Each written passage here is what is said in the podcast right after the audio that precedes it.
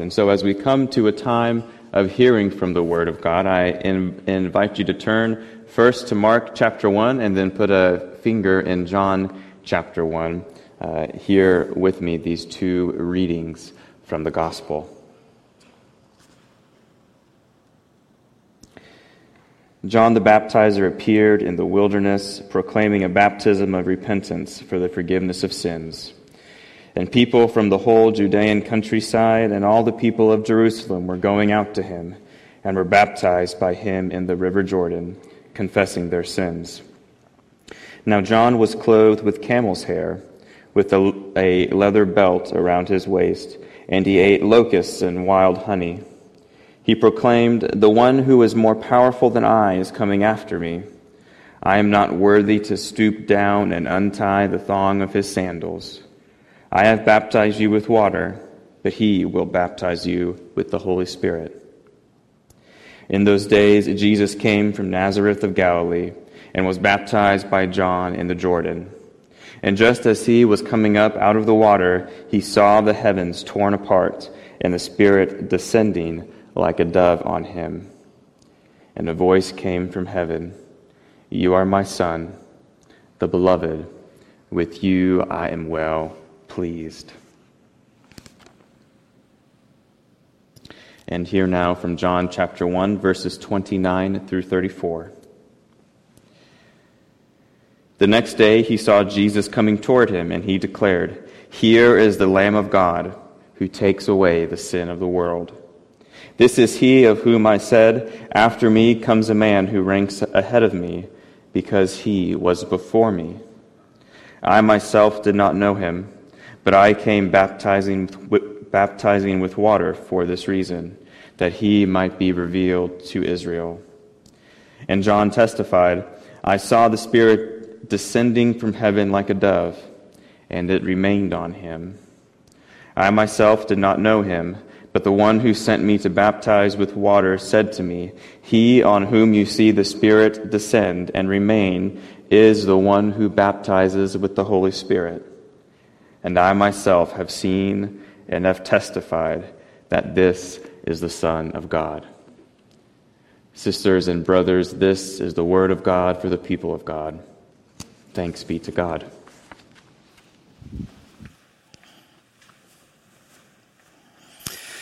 Thank you, Daniel, for reading those very, very important words. I hope that you will take a moment to uh, also read in Matthew and in Luke, for each uh, of the Gospels gives uh, a unique perspective. Know, it's been said that we can disagree without being disagreeable.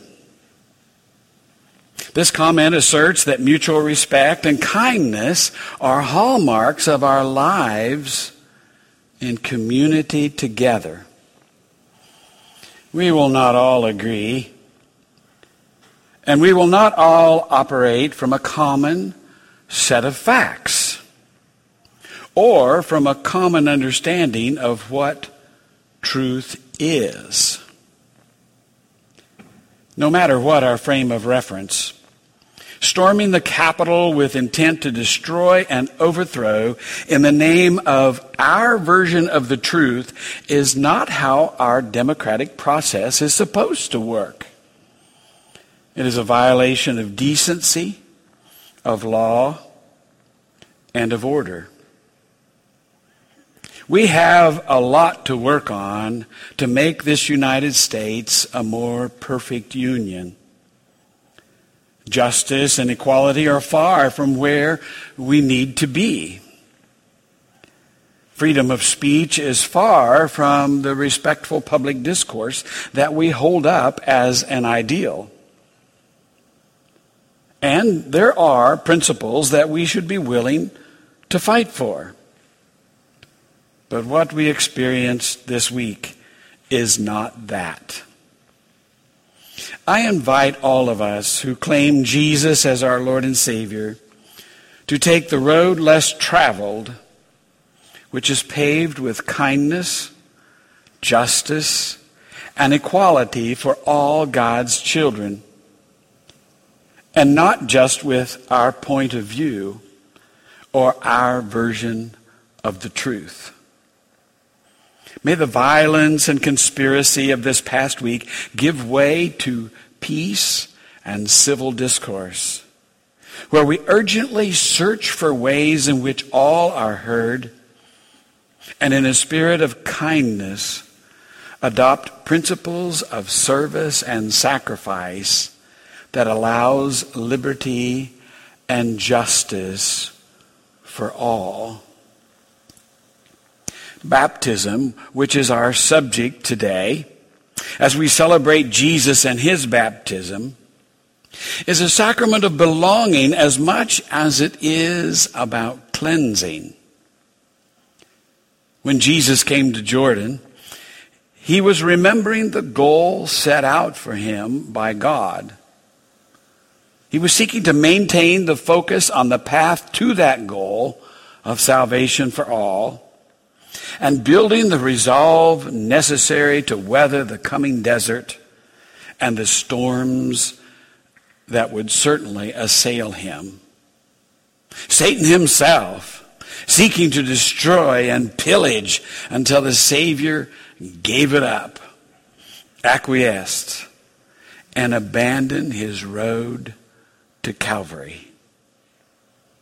The baptism of Jesus is filled with the ahas of the gospel. From John looking up from the river and declaring, Aha, there he is. That's the one I've been talking about. The Lamb of God who taketh away the sins of the world. And the aha, as we read from Matthew, when John says, Jesus, I, I shouldn't be baptizing you. You should be baptizing me. And Jesus responded, It is appropriate to do this to fulfill all righteousness. Aha! And John baptized Jesus. And the, another aha is the one that we read about where John declares that I baptize you with water. But Jesus will baptize you with the Holy Spirit. And this was confirmed by the dove that came and landed on Jesus. Aha! It's not just about water, it's about the Holy Spirit. From all of these things, we then go to the ahas that we can glean when we learn that baptism with the glory of God is for each of us, that we might know that God claims us, cleanses us, and calls us to the ministry of reconciliation by the dove power of the Holy Spirit. This is my beloved Son with whom I am well pleased is a declaration of belonging. Jesus didn't need baptism. He didn't need to be cleansed, for he was without sin. It was a declaration that he belonged, and aha, so do you. Do we need baptism to make it into heaven? Some declare that we do. I say no. The thief on the cross wasn't baptized, and yet he was invited to paradise at last breath. Do we need water to make it authentic? Well, the Quakers don't believe so. One of my best friends uh, was uh, a, a, retired Quaker pastor. Jim Pitts was his name. And I used to ride bikes with him a lot. And uh, he's the one that reminded me that when we get to heaven, we'll all be friends. Get it? And he said, Well, you United Methodists may use water, but us Quakers, we dry clean them. Well, however you choose to look at it, baptism is as much about God's claim on our lives, claiming us for his kingdom, so that we know that we belong. As a sacrament of belonging, Christians for centuries now have seen baptism as the sacrament of belonging, which one enters the fellowship of the redeemed, the church. And to that end, all are invited, young and old, to belong. And so we find that baptism is as much about belonging as it is about cleansing, about claiming as it is about renewal, and about calling as much as anything else. You can look this up. Look on uh, umc.org. And there you will find uh, a reference to baptism, which I share with you in our baptismal vows. United Methodists commit to renounce the spiritual forces of wickedness, reject the evil powers of this world, and resist evil, injustice, and oppression in whatever forms they present themselves. Since the earliest of times, the vows of Christian baptism have begun with the renunciation of evil and then the profession of faith and loyalty to Christ. This does not, however, warrant violence against other people. Jesus is clear how we are to treat those who act with evil against us. To love them, praying for, and doing good to even those who persecute, the, persecute us. And so we find that baptism is a claiming of our lives for God, that we now belong to Him, is a cleansing that it washes us from all of our sins and removes them as far as the east is from the west, and a calling and a claim upon our lives to work for a better day and to build the kingdom together. Now, some have asked, well, why do we baptize children? Why do we baptize children? I want to talk about that a little bit. Uh, we believe the baptism is the beginning of our spiritual journey, which we understand as a baptismal journey. One that begins with the grace of God and not only having created us, but breathing into us the breath of life but one that continues at various junctures in our life. Pastor Daniel talked about us forming a confirmation class which we hope that seventh and eighth graders will glean an understanding that they belong to God. And we talk about confirming what was made real in our baptism and pledging to lead a life fully pleasing to God through God's justifying grace and sanctifying grace. And so we United Methodists in the Wesley heritage believe that God's grace is active in our lives from the very moment we take our first breath, even before that, to the moment that we meet Him in the sky. Wesley would call that prevenient grace. The grace that goes before our ability to act or think or even know about it.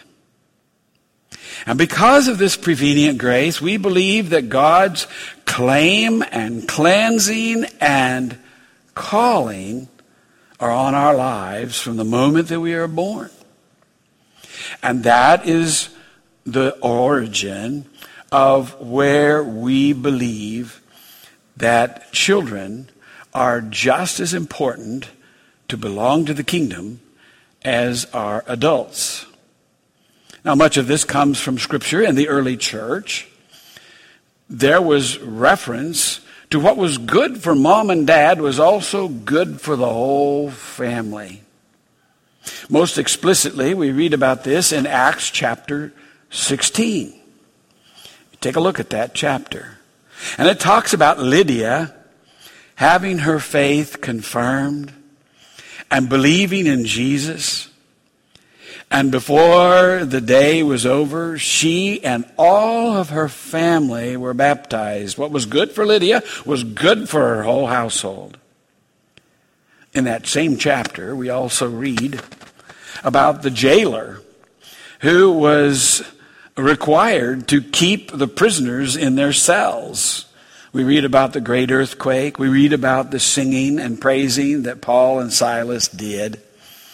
And when the prisoners were all freed from their fetters, the jailer was about to take his life.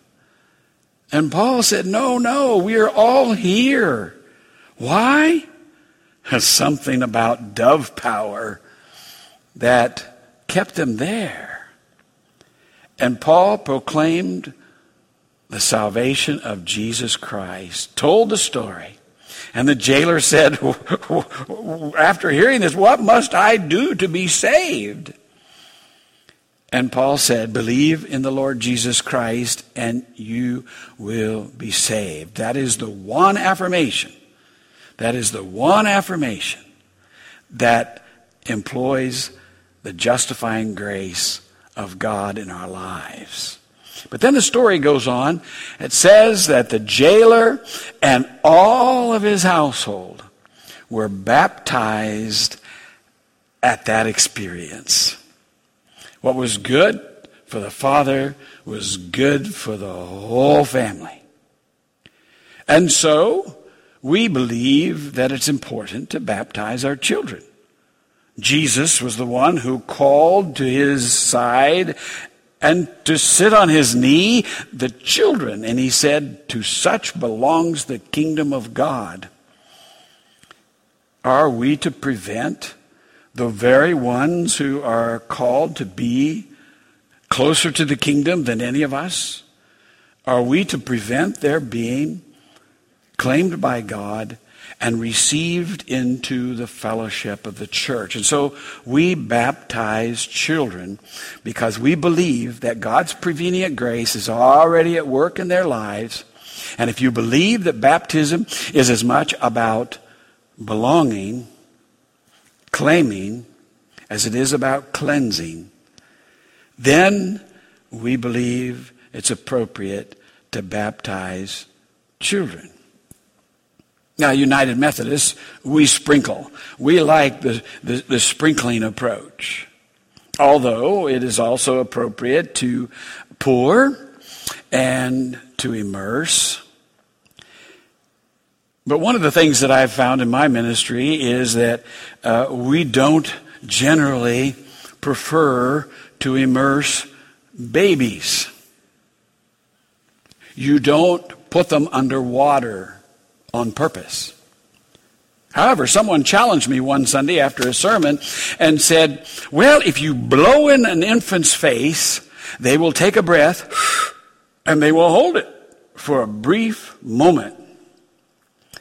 And I thought, well, maybe there's something to this. As a pastor, I should investigate these kinds of uh, expressions of wisdom. At that time, our oldest daughter was just an infant, still in diapers. And so I thought maybe that would work. Well, one day in the summer, it was my, uh, uh, my opportunity to take her to the swimming pool and to swim with her, of course, holding her and, and helping her splash. And I got this notion, well, what if it's true? And so, holding her in my arms, I blew in her face. She took a deep breath and held it for a brief instant. So I did it again. And she went, and I went, and up she came, and she was just fine. She didn't choke or gasp for air. It is possible to immerse infants by blowing in their face, but could this father do that a second time? Oh, I couldn't. I couldn't. And nor did I do it to my second and third daughters. I never did it again. And I saw firsthand in my own child the reason why we sprinkle. Now, baptism at an infant age, why do we do that? The majority of the baptisms that we read about in the Bible are of adults, and that is true. I refer you to Acts chapter 16 and to a further study of how we reverence children as a part of the kingdom of God. And so we baptize children. But do you have to? In the United Methodist Church, no, we don't have to baptize babies. You can wait until they're older. Now, I, I, the argument that I've often used is what if, what if your infant child doesn't want to be among the toothbrushers of the world? Wouldn't it also be appropriate to let them grow and become accustomed to life and at the age that they're able to make decisions on their own, make a decision whether or not they want to be among the toothbrushers of the world? No, we don't do that, else they wouldn't have any teeth by the time they got to the age of accountability. What do we do? The minute they sprout a toothbrush and uh, sprout a tooth, and sometimes before that, we stick a toothbrush in their mouth and let them wallow it around and get used to its feel and its texture. And when that first tooth sprouts, we proudly brush it and keep it clean. We don't wait. Or what if your child doesn't want to be among the bath takers of the world? Say uh, they don't want to take a bath. Well, then maybe we should wait until they're old enough to make up their own minds and uh, determine the pros and the cons of taking baths. no, we don't. As soon as they are born, we wash them up and get them clean. And then we teach them about good hygiene and we wash them up and clean them even before they're able to make decisions about it. Now that's the arguments I use. And then say, well, why then would we wait until the age of accountability to give the blessing of God's kingdom to our children? And enable them to experience the claim and the call of God before they even fully understand it. And the parents on their behalf take the vows, and the church welcomes them and pledges to help bring them up in a Christian environment. Jesus when he came to the Jordan River, did not need to be baptized for cleansing, but to fulfill all righteousness and to demonstrate to the world that God has a claim and a call upon our lives. At baptism, we might not see the dove descend upon our children or ourselves, but we can understand, and so many I have worked with feel the blessing of the Holy Spirit on their lives. I'll never forget an elderly gentleman who came into my office one day.